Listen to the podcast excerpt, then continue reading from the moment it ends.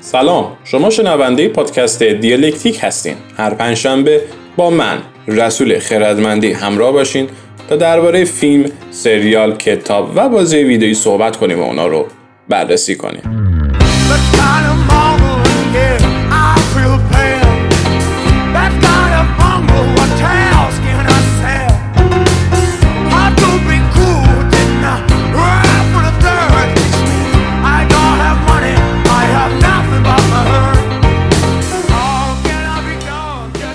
اسکار امسال هم برگزار شد و سینمای کره اومد دیگه قبضه کرد. اسکار رو. جایزه بهترین فیلم بهترین کارگردانی و دو تا جایزه دیگه که یادم نیست رسید به فیلم پارازایت یا همون انگل. کارگردان این فیلم بونگ جونهو واقعا خیلی زحمت کشید سر طراحی و تولید این فیلم انگل.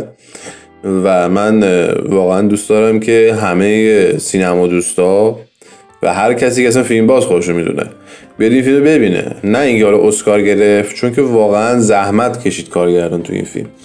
و ما علاوه بر اینکه نگرش کارگردان رو می‌بینیم نوع کارگردانیش و حتی معماری یعنی یک مقاله خوندم درباره معماری محیط و اون لوکیشن خود فیلم که طبقه اشرافی کجاست طبقه فقیر کجاست.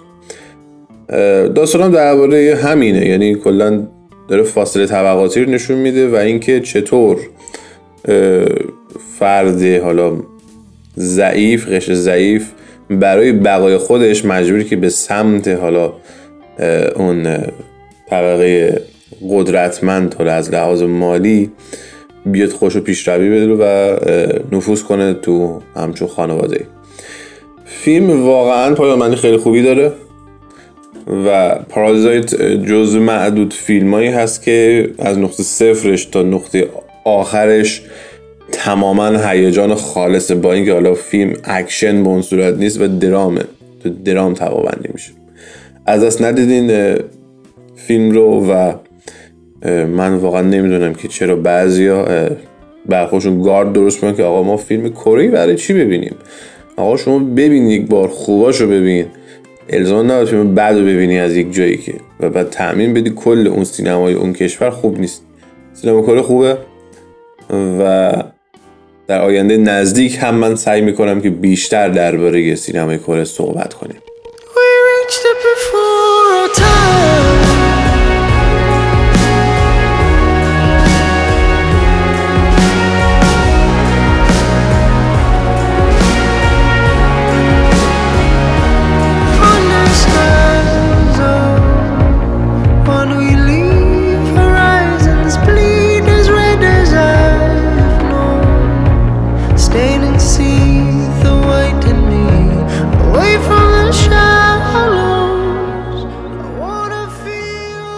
فیلمی که این اخیرا دیدم. یکی فیلم میدوی بود که اصلا چیز خوبی نیست.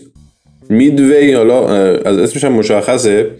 و برای اون دوستانی که نمی‌شناسن و نمی‌دونن ماجرا چیه میدوی یکی از نبردهای بزرگ دریایی تو جنگ جهانی دوم که به اسم حالا فریبنده ترین نبرد تاریخ جنگ های دریایی میشناسنش اما خب چیزی که ما جلو دوربین دیدیم فقط یک سری انفجار اکشن نمی‌دونم بی حساب کتاب بود.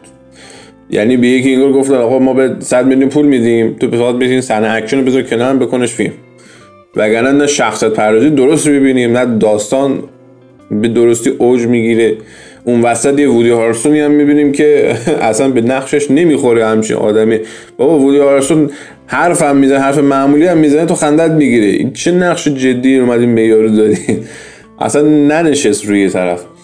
و اینکه من اصلا توصیه نمی کنم میدوی تماشا کنین نه اینکه حالا از نظر من از سلیقه من خوشم نیاد از این حرکت حالا کارگردانی و انتخاب تیم بازیگری اینا نه.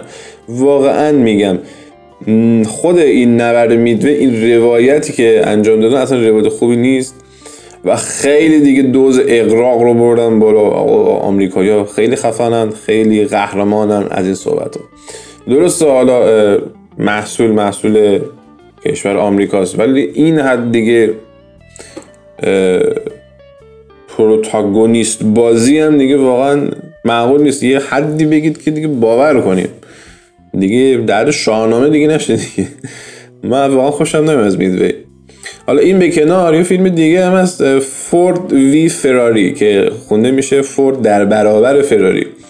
که همونجور که اسمش پیداست درباره دو تا شرکت فورد و فراریه که فورد داره در ما در آستانه ورشکست شدنه و با این حال می‌خواد که یک ماشین مسابقه ای رو بسازه که در مسابقه 24 ساعته شهر لمانس بیان فو انزو فراری رو شکست بدن. دو تا بازیگر اصلی این فیلم رو کیه؟ اول قرار بود که تام کروز و براد پیت باشه اما چون پروژه هاشون اون وسط تداخل داشت نقش این دو نفر رسید به کریستیان بیل و مد دیمن. این دو بازیگر خیلی خوب تونستن جلو دوربین ظاهر بشن تعامل خیلی خوبی دارن اما کریستیان بیل بیشتر میچربه. بیشتر به دل میشینه بازیگریش. در نقش کن مایلز هست و فردی که نقش کلیدی داشت توی ساخت اون ماشین مسابقه که انزو شکست میده. حالا جالب این وسط حالا کارگردان هم یک سری شیطنت های انجام میده که حالا آمریکایی هم آنچنان که فکر می‌کنین حالا پاک و منظر نیستن. اما خیلی چیز روایت خیلی سنگین و جذاب و حرفه ای داره. و اینکه کارگردان که آقای جیمز منگولد باشه میاد وقتی یک داستان ساده رو با یک روایت اینقدر جذاب تعریف می‌کنه آدم کیف می‌کنه. آدم واقعا کیف می‌کنه. یعنی شما دو ساعت و خوردی که به وقتی تو بذاری پای فیلم فورد ویس فراری آخرش دیگه خوشحال دیگه بلند میشی و میگی ایول عجب فیلم جذابی دیدم. I love you now, but will I love you then? You can see it in my eyes, it doesn't really matter.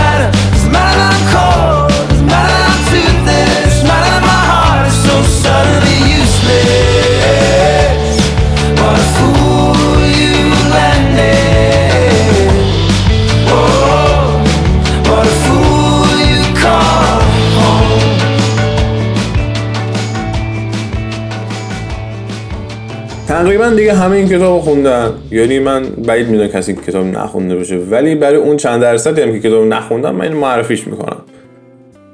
کتاب وقتی نیچه گریست کتابی است بسیار جذاب از اروین یلوم که خیلی هم طرفدار داره تو ایران. به شدت طرفدار داره و به شدت هم جذابه. بالای 20 دفعه چاپ شده اصلا. و حواستون باشه این کتاب بخواین تهیه کنید حتما از نشر قطره اینو تهیه کنید که مترجمش سرکار خانم سفیده حبیب هست. از جای دیگه ترجمه نکنید چون خیلی بد ترجمه شده توی ایران. و از چون که کپی نداریم کپی رایت معنی نمیده توی ایران. ترجمه های یکی در میون مزخرفی است خیلی راحت بگم. اما ترجمه سرکار خانم سفیده حبیب بالای 20 دفعه چاپ شده. 20 دفعه یعنی ویرایش شده. و 20 نوع خونده شده. کتاب درباره چیه؟ میگیم که کتاب وقتی نیچه گریست یک داستان خیالی رو داره میگه. از رابطه بین نیچه ای که فیلسوف هست و یوزف جوزف بروئر که جوزف بروئر یکی از پایگذاری علم روانشناسیه.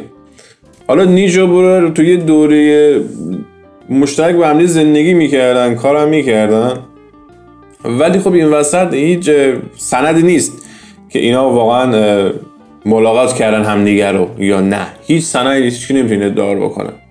ولی خب حالا این وسط الوین دیالوم یلوم اومده یک رمان خیلی جذابی نوشته رمانه. که تو این کتاب حالا نیچو برور همدیگه مراقبت می‌کنن.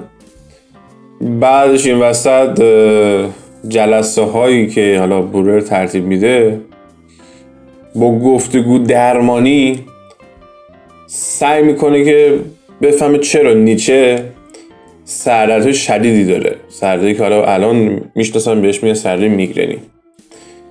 بعد حالا جالبتر اینجاست که بروئر نیچه اصلا نمیشناخت و به واسطه حالا عشق یک فردی به اسم لو سلومه اومده نیچه شناخته و می‌خواد سعی کنه که به یک نوعی این فرد رو درمان کنه که حالا طرف مقاومت نکنه و بپذیره درمان رو. روش هایی که حالا این تو کتاب میگه برای روانشناسی بسیار جذابه برای علاقمندان به روانشناسی و هر کسی که اصلا خوشش میاد از تکنیک های مختلف روانشناسی استفاده کنه برای زندگی شخصی خودش. به خاطر همین ما قشنگ میریم تو یک طرز تفکر طرز تفکر نیچه ای که برای خودش یک سازه عجیبی درست کرد تو ذهن خودش. مثل یه هزار تو میمونه. و هر چقدر تو تو این رمان پیش میری با این سازه بیشتر آشنا میشی. با سازه ای که یک ذهن بیمار داره. بهترین کتاب روانشناسی دنیا الان از این کتاب نام می‌برن ارجا میدن و میگن که حتما باید نیچه گریست مثلا برای این قسمت قضیه برای گفتار درمانی استفاده کرد.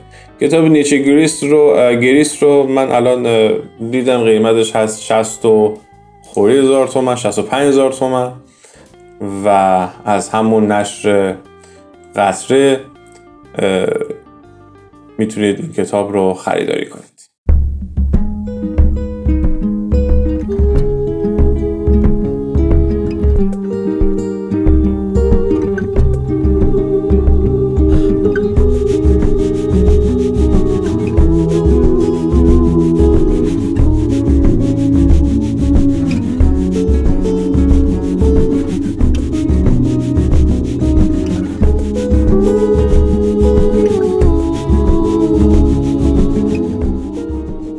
ممنون که با من تا این لحظه همراه بودید. دیالکتیک رو از بستر مختلف می‌تونید بشنوید. شنوتو Castbox Google Podcast کافیه اسم پادکست رو search بزنید. در اینستاگرام هم می‌تونید من رو دنبال کنید. حرفی حدیثی چیزی انتقادی. حتی من اونجا پادکست رو آپلود می‌کنم. آیدی من R بدون هیچ فاصله نقطه بعدش خردمندی. پس چی شد؟ R بدون هیچ فاصله نقطه بعدش خردمندی. این قسمت قسمت آخر ما نیست. اما دو قسمت آینده فصل اول به پایان می‌رسه.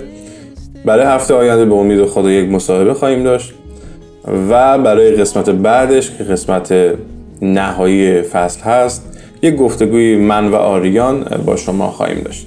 تا هفته آینده پنجشنبه یا شایدم جمعه خدا نگهدار.